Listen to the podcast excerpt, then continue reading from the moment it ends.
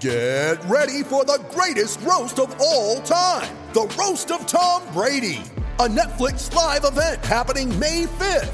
Hosted by Kevin Hart, the seven time world champion gets his cleats held to the fire by famous friends and frenemies on an unforgettable night where everything is fair game. Tune in on May 5th at 5 p.m. Pacific time for the Roast of Tom Brady, live only on Netflix.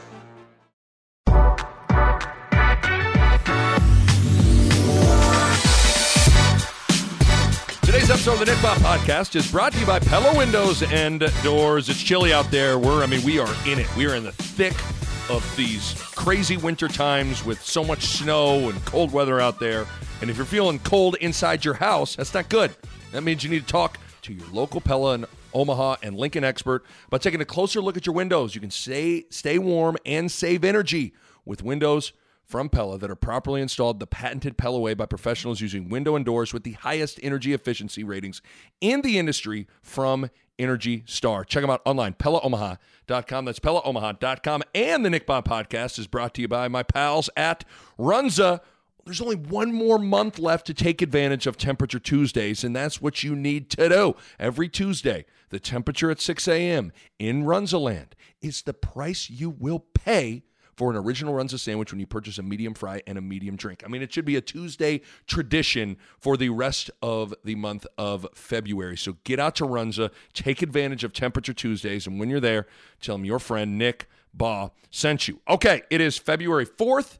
Uh, it is uh, in the afternoon, and there's there's a lot of different things to talk about uh, locally here with uh, with Nebraska football and a little bit of Husker hoops and a little bit of Creighton basketball. And I, I always love talking to Dirk Chatelain because he provides such good big picture perspective on things. And you know the Rutgers game uh, for for Nebraska to end their season football wise was about six and a half seven weeks ago, and a lot has kind of happened over the course of the six seven week span here. And I wanted to get Dirk's take on everything that's going on in Nebraska football, and then kind of do a deep dive on you notice how we've arrived at this point through three years of Scott Frost, where the you know the program's 12 and 20, and all the anxiety and emotions that come along with that.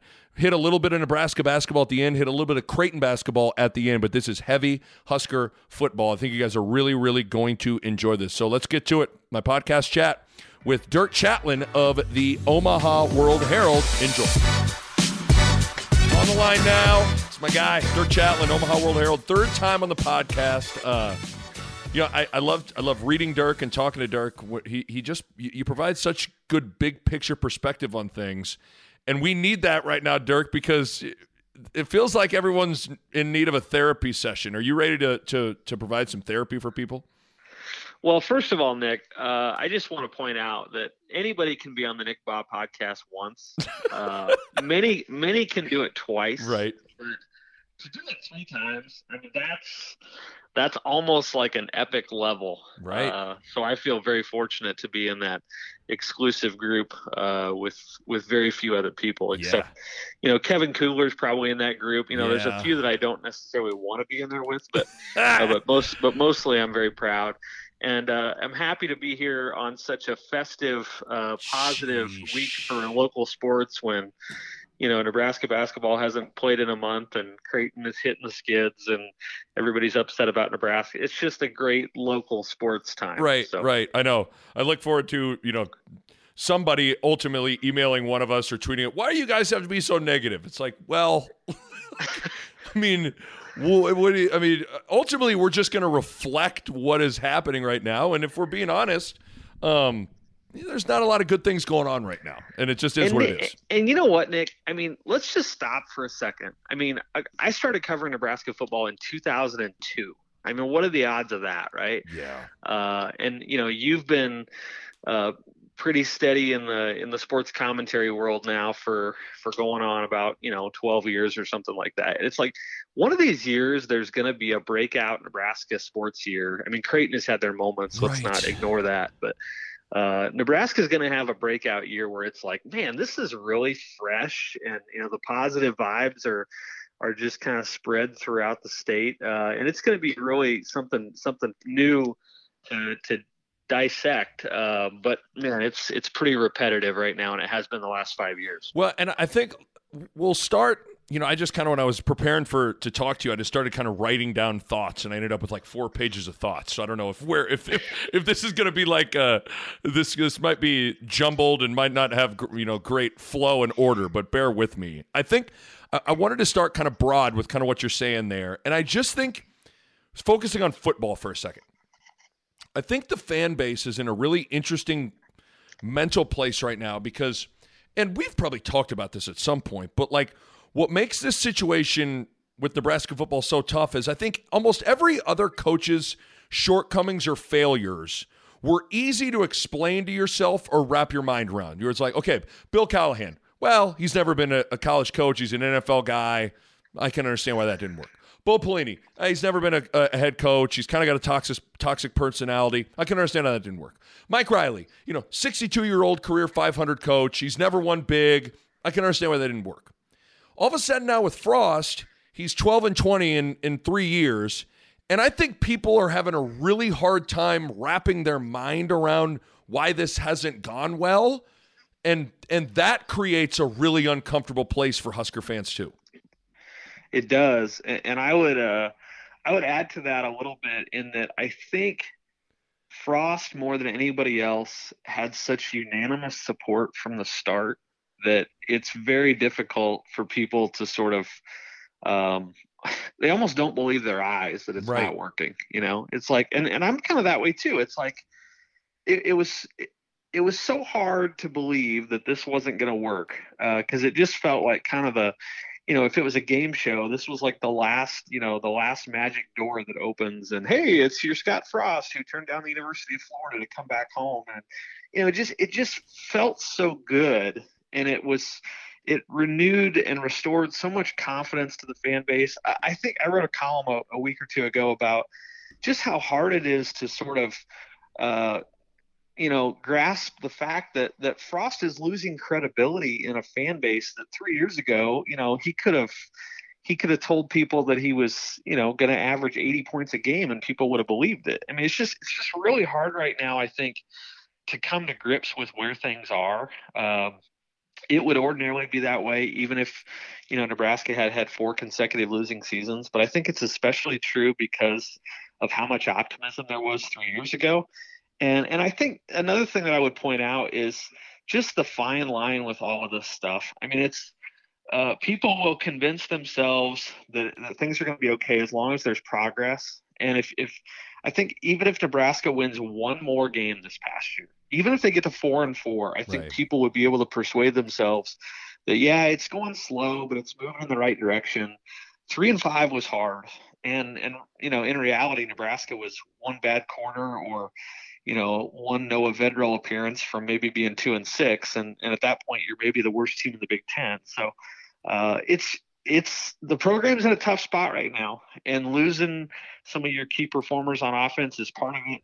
I think uh, you know we've discussed this, and I know you've discussed this too. But um, when when it's the strength of your program that's not performing, uh, it is a confidence jolt that is a little bit harder to deal with than you know than if it's the other way around. And right. when Scott Frost, the very identity of the program, uh, is not performing, man, that really kind of shakes you to the core. And I, I imagine that it's shaken him to the core too, uh, as he tries to figure out what to do about it. Because the reality is his offense has not worked. Pace and space has not worked. The quarterbacks he handpicked to bring here have not worked. Uh, and and man, when that happens, it, it's it's got to be kind of kind of scary inside his head right now uh, as he tries to figure out what to do about it. Yeah, and you know you're I think the column you're referencing is the whole, you know, Scott Frost is the coach that cried progress and just kind of him repeating himself. And I want to get into that a little bit because it was such an interesting column. And I urge everybody to go read it. And it's so interesting when you actually go read. I mean, because you went and found all the quotes and you read them, you're like, man, this is just three years of saying the same thing. And there's a couple of things to unpack with that. Like for Frost, I think when you head down that path, I think in some ways he almost painted himself in a corner with his message. It's hard to say it's coming, it's coming, it's coming, and then all of a sudden go, actually, maybe it's not coming. Or you know what I mean? Like I think in some ways he he painted himself in a corner And then at the same time, I also sometimes think I don't know what people really want him to say because you do have to project confidence. But at the same time, as you pointed out, you lose credibility when you say something and then we see your football team every Saturday and it's clearly not true. And uh, but I say all that to say that one of the things that was kind of a big red flag to me was did you did you see he he did a media session and I think it was with the World Herald and, and the Lincoln Journal Star and he had really really strong pushback on the notion that the defense is ahead of the offense. And to me that is like undeniably true. And to push back on that makes me go, well, can I mean, can Frost not be objective with the offense? And that's kind of where all this starts. Like, does he have so much pride and he and he identifies so much of his self-worth and identity on that aspect of the of of the team that he almost is living in la la land and everything stems from that because i just for him to really dig in on like no the the defense is not that far ahead of the offense really just is like, really? That just seems like water is wet, the sky is blue type stuff. I agree. And it's, you know, it, was really jolting, I thought, in his second year when he bent over, you know, backwards and uh, sort of twisted himself into a pretzel like a gymnast, you know, to defend his his sophomore quarterback who was clearly not playing well. Um, and you know, Frost made a lot of excuses, and and you know, Nebraska had a had a void of playmakers, and Adrian Martinez had an injury, and you know that was sort of the start of it. And I feel like those those excuses have just kind of expanded, right? I mean, it's it's expanded to Cam Jurgens snaps, and it's expanded to you know the receiver play and the running back play, and it's just like at some point you just have to call a spade a spade and say the offense is not good. Right. And you know Scott Frost, his offense is not good, and I think the so so pride is is certainly part of that. Uh, stubbornness is is certainly part of that. Um, and I don't want to you know suggest that you and I would be any different in that situation. I think the tough part is if you make dramatic changes uh, that depart from your philosophy you know you you sort of sacrifice who you are and and how you got here. And i think you almost feel like you've outsourced you know your job to someone else or outsource right. your your expertise to someone else it's like is scott frost really going to slow down and you know put two or three big tight ends out there and not run his quarterback and you know protect his defense and and basically morph into Iowa and Northwestern. Um, I, I just think he's probably going to have a really hard time doing that because he feels like, hey, that's not who I am. And at the end of the day, you know, head coaches want to be who they are and how they got to where they are. Uh, but man, so I think the solution more likely, you know, is going to come from some some I guess slight modifications uh, rather than a dramatic overhaul. And I don't know if I don't know what that is right now. I mean, when I look at this offense, you know, you see you see what they're doing from an efficiency standpoint. You see how often they turn the ball over you see the lack of you know firepower they have on the outside and it's like how does this get better? I think i think that's one reason that it's so hard right now in the fan base is it's just people are pretty educated football fans around here and i think they look at it and they say uh, this is not an offense that looks close. You know they just they have a hard time putting five plays together let alone you know 20 or 30 or 40 and and that's you know it, it's just hard to see how this gets better uh, with the personnel that they have in the program right now. Yeah, I, I mean it's a weird because obviously if you can't be real and honest about your situation, that's a problem. You know the whole like the the first step to uh, losing weight is acknowledging that you're overweight and like unless that can happen then I don't know how much you're going to see a lot of changes but to your point, I sit there and I go, okay, when I when I think about off-season changes within the structures of the program, there is a balancing act with staying the course. Like I do think there is value in that and making sure that you're always staying in your area of expertise um, versus recognizing that the results haven't been good.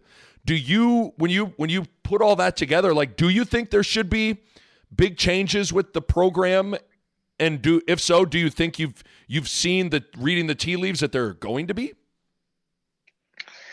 Well, I do see some some stylistic things that may be changing. I think Nebraska is, you know, is is definitely leaning toward more big personnel. Um, you know, both on the outside and at tight end. You know, I think it's it's becoming less like the UCF and Oregon offenses that we saw, and a little bit more almost like a West Coast personnel. Um, I think they're going to probably attempt to to run the quarterback less and be a little bit more traditional and in their I back game. Uh, but but I don't know. It's it's hard to see them departing too much. And I agree with you. I think you know he doesn't want to express panic right now for good reason. Um, you know, we try we probably think of this as sort of a make or break off season because we tend to do that all the time. Sure. The reality is it's not a make or break off season. Um, you know, Scott Frost could go five and seven or six and six this year, and, and I fully expect that he'll get another chance to fix it. Um, you know, and I think the offensive line, there's a chance that that comes along and, and improves. Uh, you know, the longer you go developmentally with your strength and conditioning programs, the more confidence that you have. But but man, I think it's just like a basic level of execution and fundamentals right now that's so disturbing. I mean, it's like when you watch this offense, um, it just you know you don't have to be Bill Walsh to recognize that it doesn't look right. It doesn't function the way that it's supposed to function. And it's sloppy, it's turnover prone, it's highly inefficient in the red zone. And it's like, that just feels systemic. You know, that doesn't necessarily feel like you're a player away or two players away. Uh, that feels so, more foundational.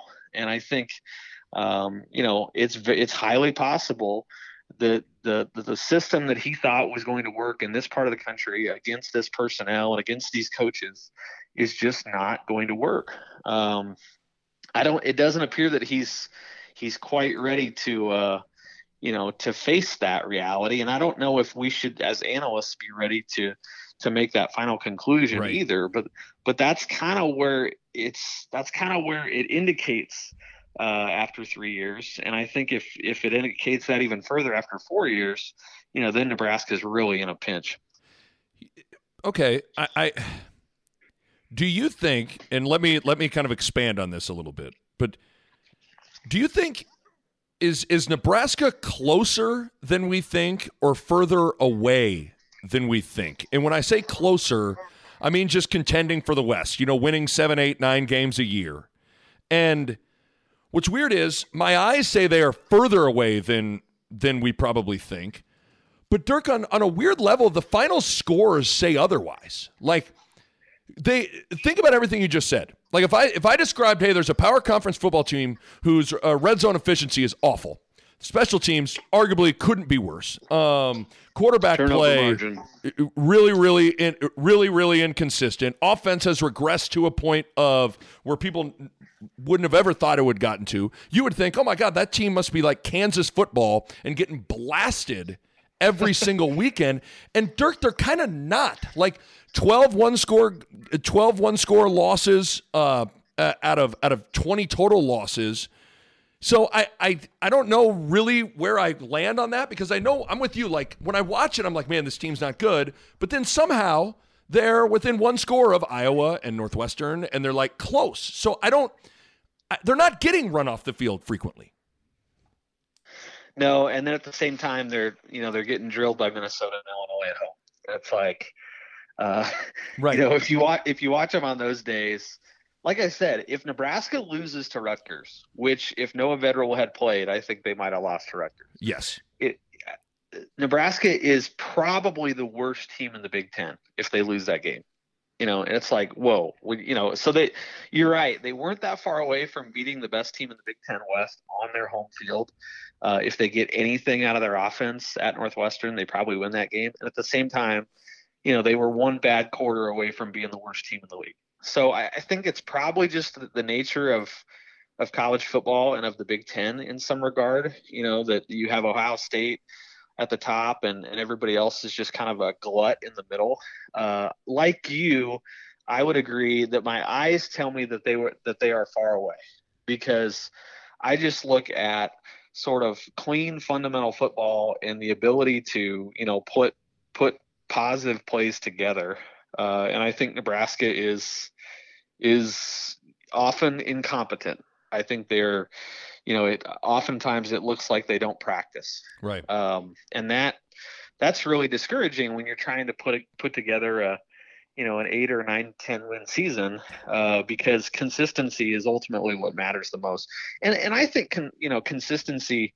Um, I think the hard part is figuring out, you know, uh, let's use a let's use a bad analogy here. I mean, I was a I was a mediocre basketball player growing up because I was inconsistent because I was I wasn't as talented. You know, mm-hmm. it's it's like uh, I think sometimes we confuse we think inconsistency is like lack of concentration, uh, and sometimes it is, but but sometimes it's it's just lack of you know it's lack of talent. Uh, people make mistakes because they're not as good as everybody else, um, and so I think the hard part is figuring out okay, is Nebraska in reality as good as Iowa, as good as you know Wisconsin, and they just they're just messy. Uh, or are they not as good as Iowa and Wisconsin, you know, because they just, you know, they don't have the same strength and so they have to the offensive lineman has to hold on that play because technically he's not in the right spot. The, you know, the quarterback has to uh, he turned the ball over on that play because he couldn't quite get to the corner or because the tackle missed the block or whatever. So I think the hard part is figuring out why it looks the way it does, Nick. I mean, that's uh, you know, th- that's the thing that I continually struggle with is it's like, is Nebraska is Nebraska really as good as everybody else from a personnel standpoint? Yeah. They're just sloppy, or are or are they sloppy because they're not as good from a you know not as good as everybody else from a personnel standpoint? Well, so let's dig into that because that's interesting. Because I'm with you because sometimes we like to chalk up like uh, penalties is just about focus. Well, sometimes penalties are also like, you know, you hold as a left tackle, you hold Iowa's defensive end because you can't block him. You know right. what I mean? Like, or you pass interference because you can't guard Olave or whatever the whatever the case is. Do you think because this is always a big, you get a, a lot of different uh, opinions on this. When you look at a roster, it should spit out. Uh, you know, you, you look at a roster, you get a feel for its talent level, and that should spit out like a an expectation level. Do you think? I'll ask you. Like, do you think when you look at Nebraska's talent level? Has Scott Frost gotten the team to overachieve, underachieve, got them to meet their talent level? What do you think? Because I like, like I think Pat Fitzgerald has overachieved. You know, like I think he's gotten those guys to play above their talent level. But what do you what do you think? Like if you had to answer that question. Well, I think I think two things can be true at the same time. I think Nebraska has underachieved, but I also don't think that their talent is as good as as Nebraska fans generally think it is. Um, I think that you know if you want to look at recruiting rankings, I think the difference between number you know number three, uh, the number three team in the country and the number nine team in the country, or number 12 team in the country is greater than the difference between number 12 and number 30. You know, I think there's a there's sort of a, a cream of the crop, and then there's a pretty uh, there's a pretty big level you know, from maybe 10 to 50 uh, in terms of talent, where at that point it really becomes about player development and um, continuity and keeping kids in the program and creating systems that maximize your players' talents. And on all that stuff, I think Nebraska has come up short. Uh, I think the recruiting classes have, you know, have they've often had a, you know, attrition that really damages the continuity and depth of the program. I think when you don't have continuity and depth, you know, it's really hard to have player development because you don't have the same competition that you would otherwise.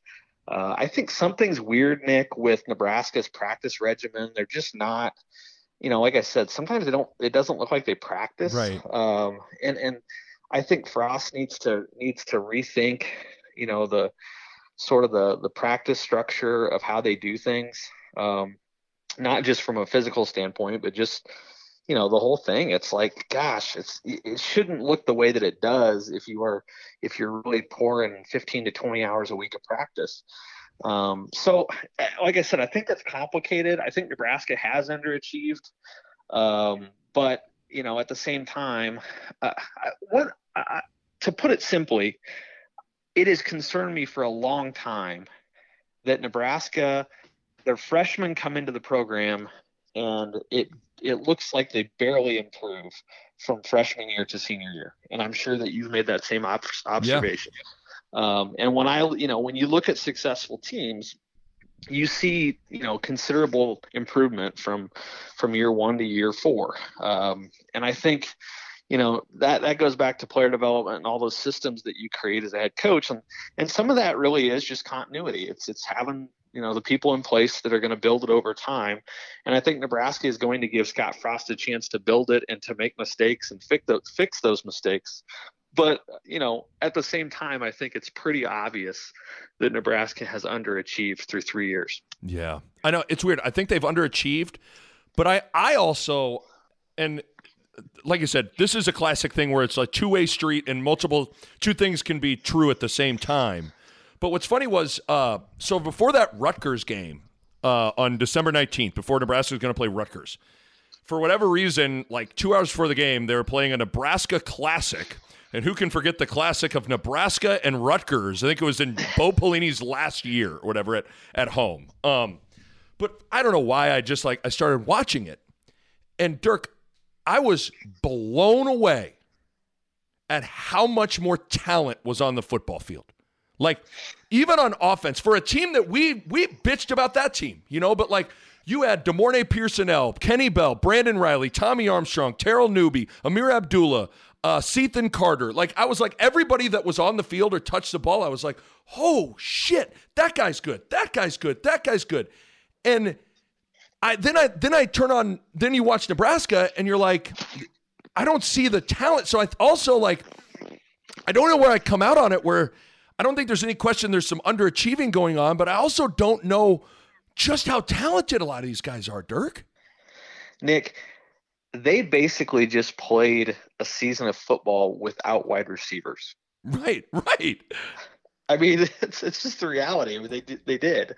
Uh, not successfully, by the way. I don't think anybody yeah, would you know would advocate for that. But I agree with you. I think Nebraska has you know, has some talent deficiencies. Uh, and the funny part is it's a very slippery slope because if you look at that roster that you were just talking about, you know, five years before that, you would have said, oh, you know, you go back to 2009, 2010, and you're like, oh, you know, Niles Paul and Eric Hagg and, you know, Roy Helu and all these guys were way better than those 2014 guys. Right, right. Uh, and it's so, I, think. Yeah, you can you fall know, into that trap of everything was better, everything used to be better. But, you know? but some of that is true because right. I think we've just kind of slipped into this, you know, routine where uh, because we're around it all the time, we don't always recognize the devi- you know the deficiencies. Um, and I would use special teams and turnovers as a great example of that. If you don't, if you because we follow it all the time, we often think that it's normal that Nebraska is you know giving up 40 yards, uh, 40 yards a game in, in special teams. Right. That they're giving up one to two possessions a game, and it's like, no, that's not normal. You're not supposed to do that. Uh, so I think sometimes our proximity to it to it all um, sort of you know normalizes it when we need to be a little bit more big picture in how we analyze it. Yeah. Um, but but I but I I agree with you. Let's let's focus for a second on on Adrian Martinez because I was not, you know, we've talked about this before. I wasn't as high as on him as a freshman. Correct. I remember talking to you about that. But yeah. how do you explain how do you explain the seeming regression or at least stagnation that he's shown as a quarterback over two years? Two years ago, coming out of his freshman year, and granted, this is a head coach who's showing confidence in his guy, but Scott Frost was down in Kansas City, and Adrian Martinez had just completed his freshman year, and, and Frost made a comment that he would he'd rather have Martinez than any other freshman quarterback in the country. Trevor Lawrence was was the freshman quarterback at Clemson. The the idea that you know at this point that you would rather have Adrian Martinez than Trevor Lawrence is is laughable, obviously. Uh, and yet, you know that was the perception, at least around Nebraska two years ago. How does how does a player like that, who seemingly has all the tools that you would want, as a quarterback stagnate or regress the way he has. I mean, there's eh, the reason that I pick on Adrian is is he's indicative, I think, of the lack of player development in the program that's consistent really over the last five to ten years and, right. and, i don't know how to put my finger on that nick let's take a quick break to talk to you about my longtime pals and loyal supporters of the podcast pella windows and doors yeah, pella has a window type for every home and every budget and you might know Pella for its award winning wood windows, but did you know that Pella also has a complete line of industry leading patented fiberglass and vinyl windows? Pella's fiberglass windows use a patented Duracast material, more durable than aluminum or vinyl, made from a composite material used in the aerospace industry for its strength, durability, and temperature resistance. It's big time right there. And Pella's vinyl window series offer all the features that make it one of the most energy efficient windows on the market with the same value and style you've come to expect from all Pella products with outstanding structural integrity, built from multi-chambered, fully welded frames and sashes. Pella's vinyl windows assure a quieter, more comfortable home. Bottom line, Pella's vinyl and fiberglass windows are really, really cool. Check them out online, PellaOmaha.com. That's PellaOmaha.com. And while we're here, let's talk about my good friends at Runza. Got another super secret menu item not a lot of people know about. My friends at Runza are hooking me up, and I'm going to let you in on it. This one's just, uh, you know, this one's near and dear to my heart because it's a twist on the best fries on earth Runza's crinkle fries. It's Runza's chili cheese fries. That's some legendary Runza crinkle fries topped with their homemade chili and cheddar cheese sauce. Let me say that again in case some of you passed out just thinking about it. Legendary Runza crinkle fries, homemade chili, cheddar cheese sauce. Oh my goodness. It's a side that eats like a meal. So there you go another super secret menu item exclusively for Nick Bahe podcast listeners. So stop in, order the chili cheese fries and runza, and while you're there, tell them Nick Bahe sent you. Okay, back to the podcast. I don't either. No, you're and you're totally right because the the main thing that probably leads leaves you scratching your head the most at how we've arrived at this point falls in what the heck happened to the program and Adrian Martinez in the spring or in the in the off season of between 2018 and 2019. Like yep. what happened? Because you think of you think of the final 6 games. Now granted they weren't beating anybody great, but they started to look better. Like I think we all saw it. And the offense was moving and Martinez was looking great. And this wasn't just local media guys hyping up their own player. Vegas thought and national pundits thought Nebraska was going to be pretty good and Martinez was a legitimate Heisman contender. What what happened between the Michigan State Snow Globe game at the end of year 1 to the South Alabama game of the beginning of the 2019 season is you you want to you want to question how we've all arrived at this point it's that period of time. What happened there? I don't, I don't, and I think the way I've explained it is like, well, hey, you know, Stanley Morgan and, and Devine Ozigbo. It's like it's got to be more than that, doesn't it? Well, and where's the, where's the development? And, and again, I'm not. We shouldn't just pick on Adrian Martinez. That's not the point of this conversation. The no. point is, is that it's indicative of a systemic issue that is has plagued Nebraska for a long time. Um, you know, it's true of, of Taylor Martinez.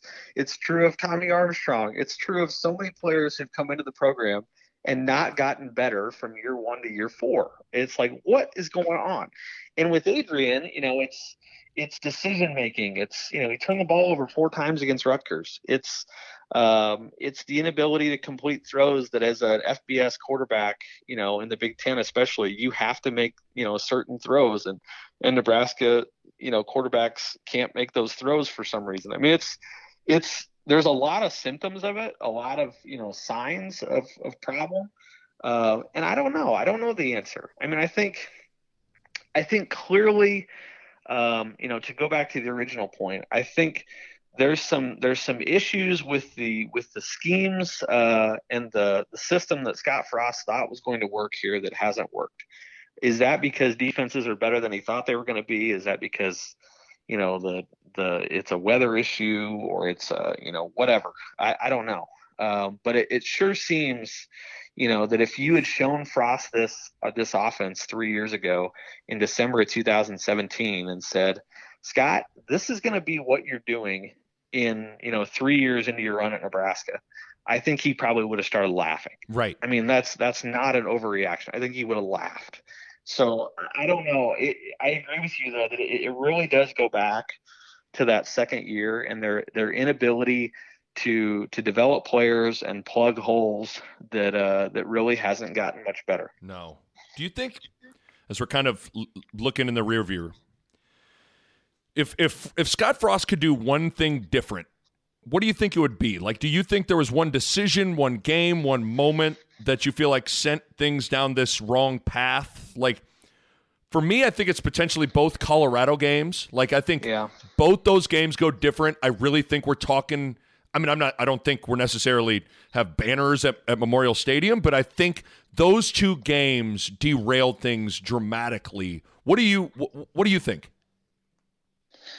Well, if you go back and watch the first half of that Colorado game last year, um, I think you'd be surprised at how good Nebraska looked. Yeah, Um, I, you know, the, the the fact if you just watched the first half and then you know went for a two-hour dog walk and you walked back in your house and you saw that Nebraska lost, I think you would have been shocked because Nebraska looked like a really, you know, like a bona fide top 25 team in the first half. And you know, to to to point out one, you know, quarter or one half as a turning point, I think is a little bit of a cop out. Um, I think you know that that confidence probably would have been uh, jolted against Ohio State a couple weeks later, no matter what happened against Colorado. But I do think that there is uh, the program is mentally fragile right now. Um, it has been for quite a long time. And the thing that I keep coming back to, Nick, and the thing that I struggle with is it's like, how is everybody else capable of putting together a great season every now and then, and Nebraska just can't do it? right. I mean, it's, right. Just I've stumble I've into beat- one. Yeah, I've beat this I've beat this horse dead, uh, but it's like good grief. You know, Iowa State just won the Fiesta Bowl. You know, Minnesota just beat Auburn last year and finished in the top ten. Like, how is Nebraska incapable of ever just kind of getting it rolling? I mean, you know, we're we're both college basketball, uh, you know, goofballs, Yeah. and, and and Creighton just you know Creighton just put together a season last year where where it all kind of came together in the end. And Nebraska, you know, had a season last year or, or six years ago, seven years ago, where where it all just kind of came together. And yet somehow Nebraska football is incapable of ever having a season like that, where it just it, it all kind of falls into place. And and I just can't figure out why. I, I think the fishbowl thing is is a little bit of a cop out. Um, I think the obviously the coaching changes have not helped, but there's coaching changes in lots of places. I just I don't understand why why Nebraska can't just run off a month or two of really good football in the same season. Right. I, I agree. It's bizarre. I mean, and yeah, it's so weird how fragile uh, this team's confidence is, I guess. I mean, because, you know, you just think of those two Colorado games. I, I know what you're saying. The first half, Nebraska looked legit in 2019 in Boulder. And then, you know, Nebraska spotted Colorado 14 points in, in 2018. And then for the rest of the game, I mean, I think Nebraska had 300 yards rushing and seven sacks and lost to Colorado at home. And you just, you know, for it, it- it's it's a I guess an admission of how fragile this this group is that you point to two games where if if those games go different, they maybe feel better about themselves and and things go start start kind of piling on each other. Like I think our our you know you look at Darian DeVries at Drake right now. Like I don't know how good that team is, but they think they're good, yeah and that's dangerous. That's exactly right. You just nailed it. It's it's they think they're good, right? They think they're good. And and for some reason it works the opposite at Nebraska where you know, they think they're really good at the start of the year and then it's like they get punched in the face and realize they're not. And as opposed to, you know, maybe being on the fence at the start of the year and then they sort of prove it to themselves as they go along and and by the end of the year like Iowa State this year that you know they're feeling really good about themselves. It, it's like it works in reverse at Nebraska. It is. and the, and then you start wondering okay what's what is our role in that? What is the fan base's role? What's the media's role? What's you know the coaching staff uh, and the expectations that they put on the team? I mean it's it's sort of you get into some some deep stuff there that i don't know if we i don't know if we know the answer to. Uh, I have a hard time believing that the pressure to win is worse at Nebraska than it is at Alabama or Oklahoma or Ohio State or Michigan, you know, or lots of different places. And yet, for some reason, Nebraska seems incapable of handling it like a lot of those other schools do. Yeah, I don't I don't know how I view the pressure thing and the fan base's role if there is one. I, I usually roll my eyes at that idea, but I also like I, I I remember this is gonna be a name drop, but I remember at a shoot around a couple of years ago, uh, I guess it would have been last year. I was talking to Jay Wright. Villanova was playing at Creighton, and Jay is always really curious about like just fan bases and program, like, you know, hey, what's the vibe around here and all that stuff. And I remember telling Jay yeah, Creighton Creighton will have a call-in show after their game tonight, and they'll get you know they'll get calls for you know a half hour, forty five minutes, and and Jay was like, "Wow, really?"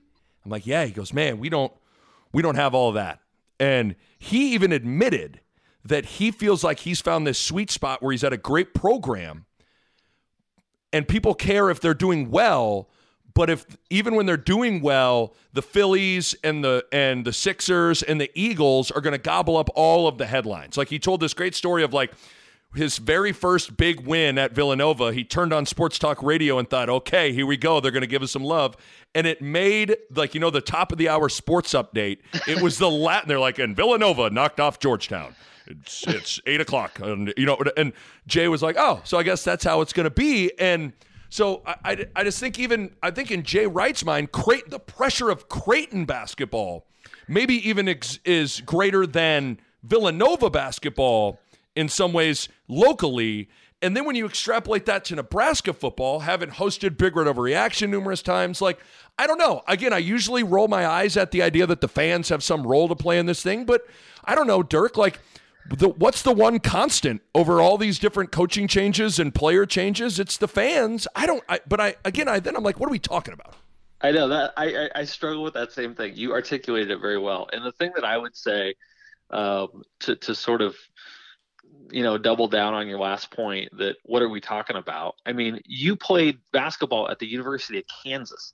Aaron Miles and Brandon Rush were far, far more prominent in the community in Kansas City uh, than than any Nebraska football player is now. Right. I mean, you know, it's basketball is different. There's fewer players on the team. You're not wearing helmets. You know, every movement that you make is is is a bigger deal. There's 40 games in a year instead of 10. I mean, college basketball players have been handling this for for decades. Uh, the University of Alabama football team basically hosted Tom Rinaldi in their in their parking lot for the last 15 years. I mean, it's right. Uh, you know, they're able to handle the attention, they're able to handle the pressure, and and you can say, well, that's Alabama, but but I think Oklahoma's handled it pretty well. I think lots of programs have. So, um, you know, and go back to the 90s at Nebraska. You don't think there was major attention on the program, you know, in the 80s and 90s? Come, right, on. come on, there was there was a lot more stuff going on, you know, than there is now, and it was the the scrutiny was was far more intense. Um, you know, if Nebraska lost to Oklahoma and and finished ten and one after the regular season, you know, people were upset. So I, I do roll my eyes, and at the same time, it's like, gosh, you know, something is just like systemically wrong or it's in the water yeah. because um, I, don't know how else you explain it. You know, you bring up the 80s and the 90s, and I want to just, I don't know if you have any thoughts on this, but I, you know, Bill Moos was quoted today. We're recording this on, a, on, on Thursday afternoon here, and Bill Moos was quoted today on on uh, you know kind of going after the uh, the former players being critical of the program, and you know he he told uh, I think he talked to Sam McKewon, and uh, he said, "quote These players who are running, they talking about the former players, former Huskers. These players who are running to Twitter and social media." Never had to go through the challenges Scott is going through trying to rise out of the ashes of losing football. And, you know, I'm trying to be diplomatic. Like, I think sometimes Bill Moos never helps Frost. Do you feel that same way? Like, yes. I, I don't yes. ever feel like Moos ever helps the situation for Frost. He's a great quote. Every time say every time I see a Sam McKewon byline next to a Bill Moos headline, it's like, ooh, that's you know, there's gonna be some good stuff there. I'm definitely gonna read that. Right. And yet, like you said, it almost never helps. It almost never helps Scott Frost. Um, I think you know he's trying to sort of fight the battles maybe that Scott you know doesn't want to fight himself, but but I agree with you. I mean, rising out of the ashes, Jeez. you know, might be just a little bit overly dramatic. Um, you know, Nebraska football is in a tough spot, but it's it's not like Bill Snyder at Kansas State in 1988. So, um, you know, I don't, I think it's there's a sensitivity uh, down there that's been been been there for a long time. I don't get the sense that there's a whole lot of scrutiny right now for Scott Frost. I don't I either. I guess I was going to ask you. here about like all these former players. I guess maybe I'm just not following the specific no, former players. It's, it's it's nothing compared to what it was. You know. Three years ago with Mike Riley, okay. or six years ago yeah. with Bo Pelini. I mean, it's or you know, God forbid, Bill, Bill Callahan, which was probably faced the worst of it. Um, so no, I don't think it's it's intense at all. And you know, I think it's important for in in that situation, I think it's important for Nebraska to just acknowledge the struggles that they've had and be humble with it and say, you know, if if I I can understand why they're upset. We've been 12 and 20 the last three years. You know, we're trying to get better. We think we're making progress toward doing that. You That's know, it. It's like that's what annoys uh, me, Dirk. Is like even you know, uh, got a, maybe a week or so ago. Coach K kind of had a got in the crosshairs of the media because he kind of uh, he was kind of a jerk to a student reporter after they lost, and it's like the thing that I always get so annoyed with when these prominent figures get into kind of this the crosshairs is like it's so easy to just for Bill Moos to say what you just said. Hey, you know, every former player put a lot of blood, sweat, and tears into building this great program, and you know, we we want better results. I know they want it too, and we're all going to be pulling in the same. You know, it's just easy to to to turn it into a nothing. You know, and same thing with the Coach K thing. Just just there's a way to to to make it not a thing, and yet somehow you make it a thing. Yeah, I think um, I think ego comes into play.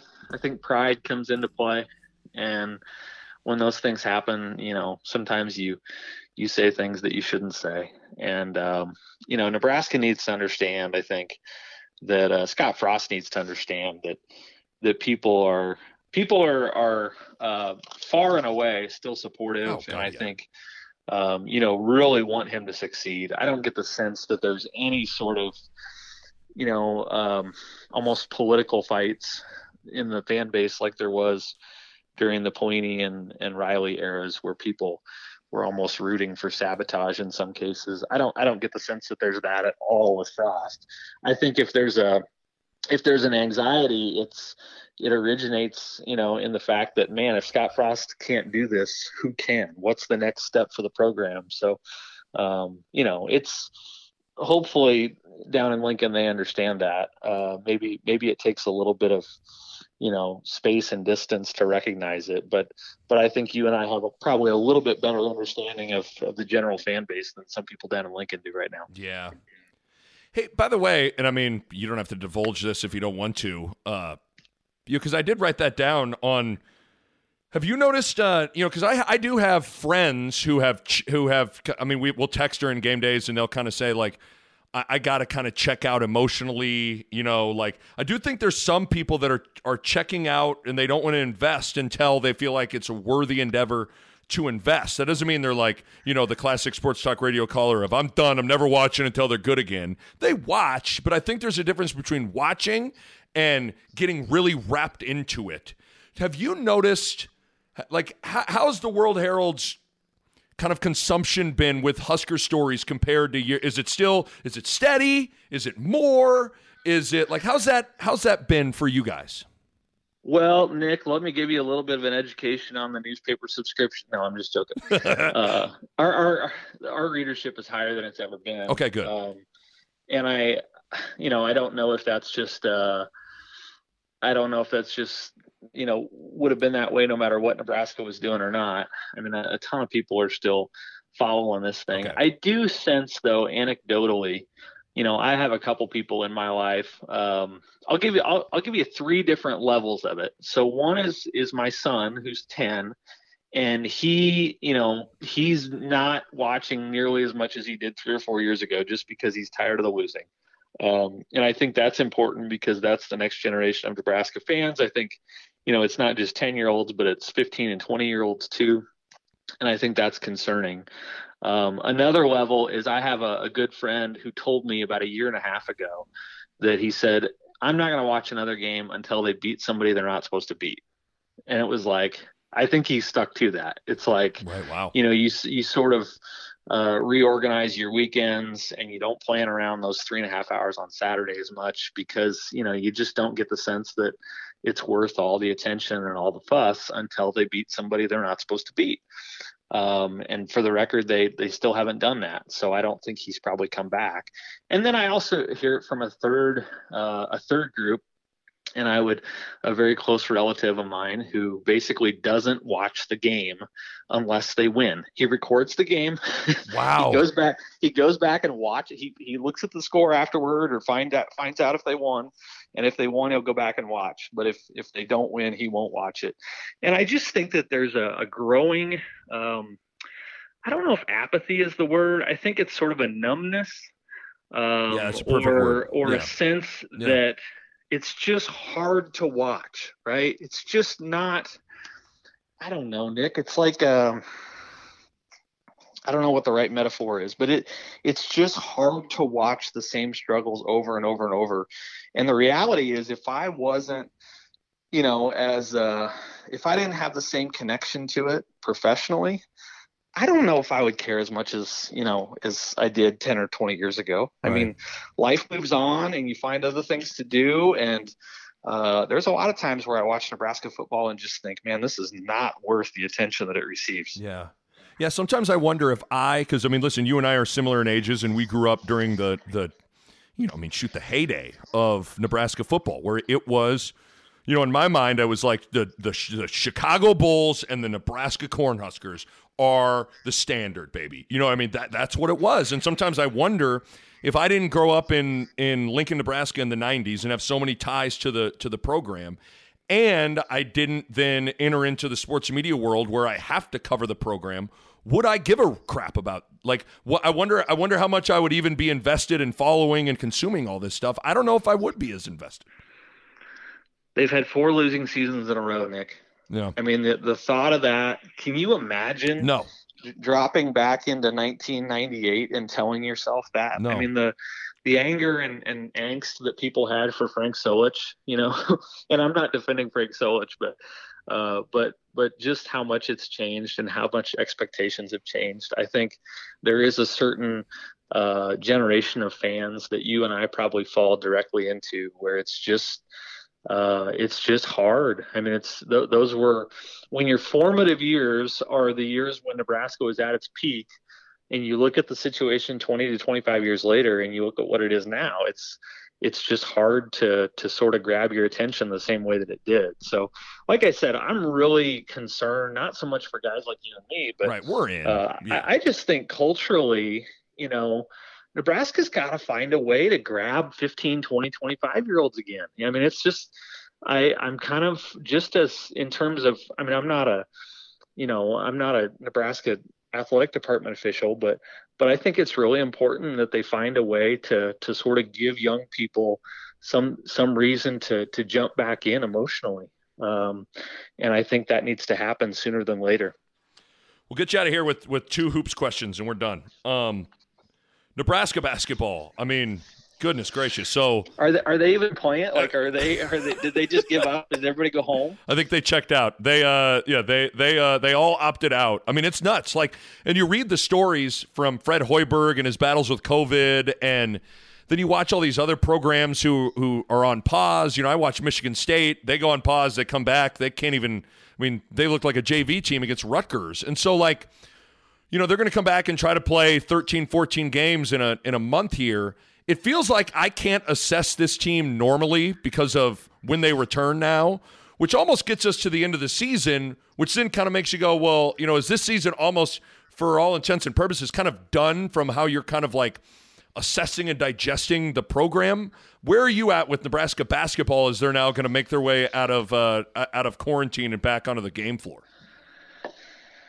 Well, I hope that I'm wrong about this for Nebraska's sake, but I think it's going to be just a miserable gauntlet the rest of the you know the rest of the way. Um, you know they're going to play a ton of games against really good teams. They're obviously not very finely tuned right now.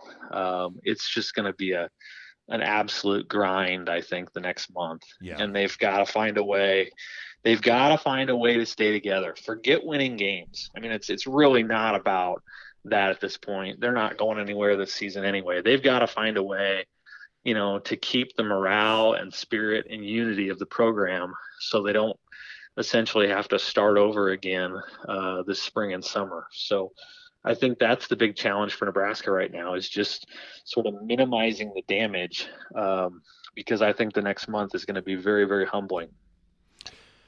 And then with Creighton, um, you know, so they lost last night to Georgetown. And you know, it's it's weird, Dirk. I believe in this team. I believe in this group. But I also wonder if I'm basing a lot of that belief off of last year. Because at some point, like they do gotta they gotta start consistently looking elite. And I mean, you can make a case that the, the three worst teams in the Big East are Butler, DePaul, and Georgetown. Creighton lost to two of them and almost lost to the other one in DePaul on the road. And, you know, they have to have a roaring comeback at Seton Hall. They get down 23 to 6 to Providence at home. Like, it's it's weird. Again, I, I believe in this group, but am I all am I almost getting to the point where I'm I'm basing this is all off of last year's run and not this year's run, or where where are you at with Creighton? Last last night kind of felt like a a moment where um, kind of the questions floating around in the back of my head uh, became Real. sort of clarified, I yeah, guess, or, or right. crystallized. Yes. Um, and I'm not saying they can't pull themselves out of it, but I, I just, I just have a lot of random thoughts. One, I think, uh, I think it's different when you're wearing the target on your back. Okay, mm-hmm. so I think we need to justify that. I think the um, there's probably a little bit of fatigue. Um, you know, a sense that hey, just get us to March. You know, March is it's the opportunity we didn't have last year. Uh, it's it's the really the big chance for the program. You know, I think maybe they're on cruise control a little bit mentally. Um, I, I think to really get down to it, though, they, they they don't have very good depth. They don't have very good athleticism. They don't have guards who can really get their own shot or beat you off the dribble. Um, you know, Marcus has Zegarowski has has played at the level or slightly below the level that he played last year. Ballock has played at the level or slightly below the level that he played last year. Uh, they just don't have a lot of guys offensively who who can who can get their own. I mean, Mahoney has has expanded his game, but I just I don't think there's as many weapons offensively. Yeah. Um, and that's an issue. They're not getting much from from Jones or Mitchell or O'Connell. Uh, there's just not as many offensive threats. I don't think. Um, you know, they're still like 10th nationally in efficiency or something like that, but but it's a slight drop from last year. I mean, I think they were second or third last year nationally. Um, and you know the margins are pretty small right now, and and if if that means two or three points a game, you know that's that's a couple games you're going to lose that you would have won otherwise but but I just I don't know. It's almost like they're they're emotionally tired, Nick, which is weird because it's a short you know a shortened season. Uh, and the only thing that I can point to is is one that, like I said, they're they're sort of the the hunted instead of the hunter, and then secondly, you know, they're just kind of pacing themselves for March, or they're just waiting for March, and and as much as you don't want to admit that sometimes as a team, I think that's just the reality, especially when they kind of had that opportunity taken away from them a year ago. Yeah, you're right. I mean, sometimes teams like that they they do just want to get to March, and I feel like they kind of they they paid their dues last year. And like you said, they didn't get a chance for their their moment in the sun in March, and they just wanted to they want to kind of get back to that point. Maybe I don't know. I just but I'm with you. I think they missed Ty-Shon. They missed Ty-Shon offensively way more than I maybe anticipated they would. I actually Bingo. think they're yep. better defensively as as a as a group, and I think the numbers would probably bear that out. Although they they couldn't guard Georgetown last night. Uh, but yeah, they uh, you know they don't have they. I mean, you've seen at times Coach McDermott's had to throw Shereef Mitchell out there with Marcus just to provide another guard that can come off a ball screen and create. You know, yep. like that's not really Mitch's game. Denzel's going to come off. He's looking to shoot. Um, you know, Damien Damien's an isolation mismatch creator, if that makes sense. And I think that you just, man, when you had when you had two guards, you could have Marcus and Ty-Shon making plays, it it raised the whole level of them offensively, and it just I don't know for whatever this this team hasn't hit that hit that elite consistent high highs that they they have last year, and it's it's it's it's interesting. It's I'm not ready to I'm not out on them by any stretch, but I'm with you. Like watching that Georgetown game last night, there was a lot of a lot of those lingering questions in the back of your head. Were like, some of this stuff is yeah, like I don't know. This isn't necessarily. We're not making a mountain out of a molehill here. There's some there's some valid concerns with this team. Yeah, no, I think they're they're they're a creator short. Um, I think athletically they're just not quite at the level that you know that you, the typical top 10 top 15 teams are i mean they're just not um, right. and i like their front court athleticism but i'm mostly talking about the back court yeah mitch and marcus just aren't very athletic you know they're just no they're and, and, and marcus you know i mean i don't want to dog on him because i know he's been through an injury and but that was a guy that you know with Ty-Shon gone you really needed to make a big jump you know you needed him to be an all-america candidate and he's he's not done that no. so um I think unless he does do that, you know, you're really kind of in a bind when you get to March because as as you have said and and definitely understand better than I do. I mean, March is about is about dominant guards. Right. And it's about having guys, you know, who can take over a game when you have to take it over. And and I just don't know if Marcus can do that uh, the way that he's played the first, you know, two months of the season.